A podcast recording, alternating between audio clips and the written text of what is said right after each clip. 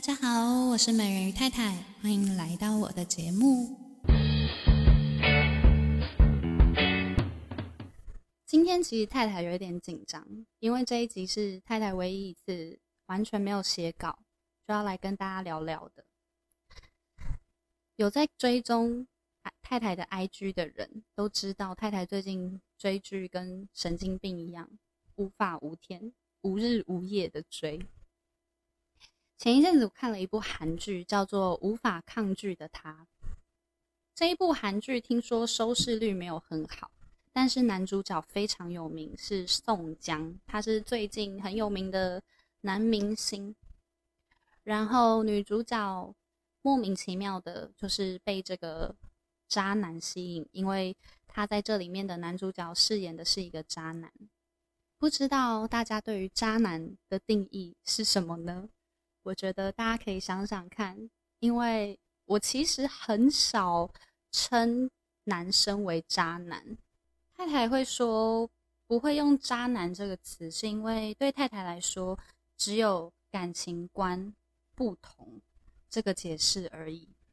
毕竟每一个人都是从不同的家庭、不同的背景出生出来的，三观不同，我觉得是非常正常的啊。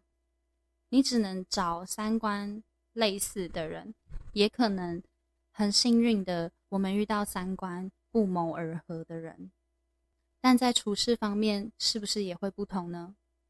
而重点是有没有办法去尊重对方的三观，跟接受对方的三观，其实就这么简单而已。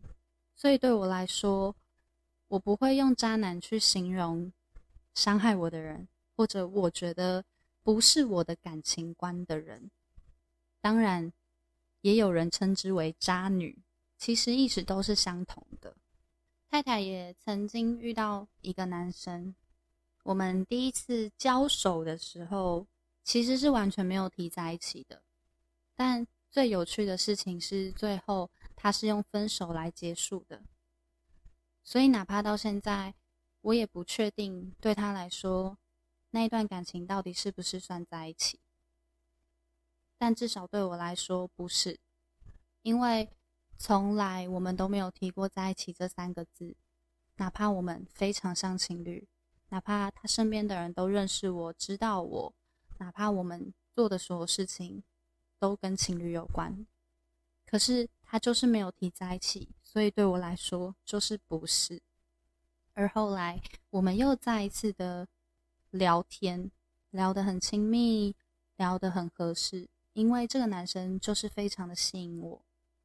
当然，不可否认的事情是，因为之前的关系像是没有一个句号，所以我也再一次的扑火。而这一次的在一起，一样也是为期很短。在这段感情里面，我有一段时间有住院，而他一次都没有来医院看我。当下我就有想过说，我还要继续跟这样子的男生在一起吗？他没有办法照顾我，他也不愿意照顾我。那时候一直陪在我身边的人都是我的朋友，甚至每一个人轮班来照顾我，就是没有他。当时的我很难过，也很五味杂陈，因为我在想，难道到了这个年纪，我还要因为这样子的事情？跟一个男生分手吗？感觉起来好像有点幼稚，但我又觉得很重要。当然，他有他的想法，他有他的原因，而最后我还是选择了原谅。我选择了让这件事情过去。但继续在一起之后，我发现很多事情不是这样子就过去了，因为他没有准备好要稳定。我准备好要有一段稳定的关系，那哪怕我再多的原谅或再多的放下，重点也是要看我有没有足够的时间愿意去等待他愿意停下来的那一刻。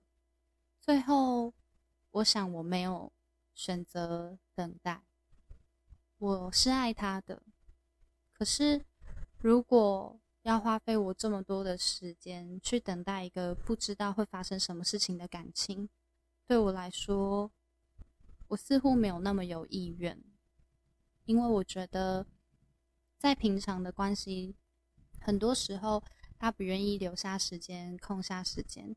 那对我来讲，在我们两个人的感情世界里，他想要的跟我想要的是完全不同的。因为他要的是空间，他要的是自由，而我要的是一个陪伴，所以我们两个人要的完全不同。这就是我所谓的感情观不同。而哪怕到了最后，他都没有开口提分手，我们只说了让彼此冷静一段时间，然后他也答应我会好好的来跟我结束一段感情。或者说明他的想法，他也都没有来。我等了一个月，最后我传了一个分手的讯息让他知道。在我提分手的时候，我很平静，因为对我来讲，这就是一个画下句号。我觉得我很开心，可以为这一段感情画下句号，而我也承认，哪怕到现在，我还是会被这个人吸引。可是感情就是这样。他没有一个定论，所以我非常的明白，在无法抗拒的他里面，女主角每一刻的纠结，每一刻的内心对话，每一刻拿起手机没有看到讯息，在想是不是要传讯息给对方，那个很纠结、很复杂的情绪，或者是我们都已经像情侣一般的做了好多的事情，但就好像没有办法摊在阳光底下。的那种感觉，我觉得每一刻在看着这女主角的心情的时候，我都可以身临其境，或者是完全的感受。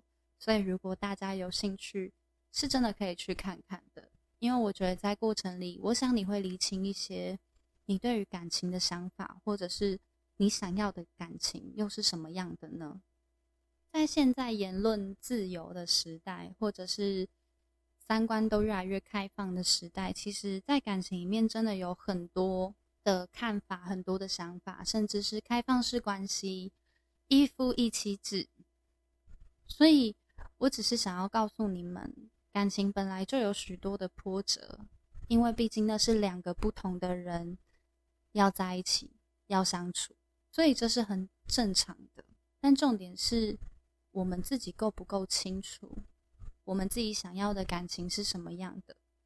然后你愿不愿意让你自己有一段你自己真的想要的感情？我很想要跟大家讲说，Hello，不要委屈自己哦。可是说真的，有的时候在感情里面很迷惘的时候，我们根本就不知道什么叫做失去自己。但我觉得，当你找到你想要的感情的样子的时候，你就会知道这一刻的你，到底是在尊重对方，还是委屈自己了。今天的节目就到这边喽，谢谢大家的收听，让我们一起讨厌这个世界，一起爱上这个世界。我是美人鱼太太，大家拜拜。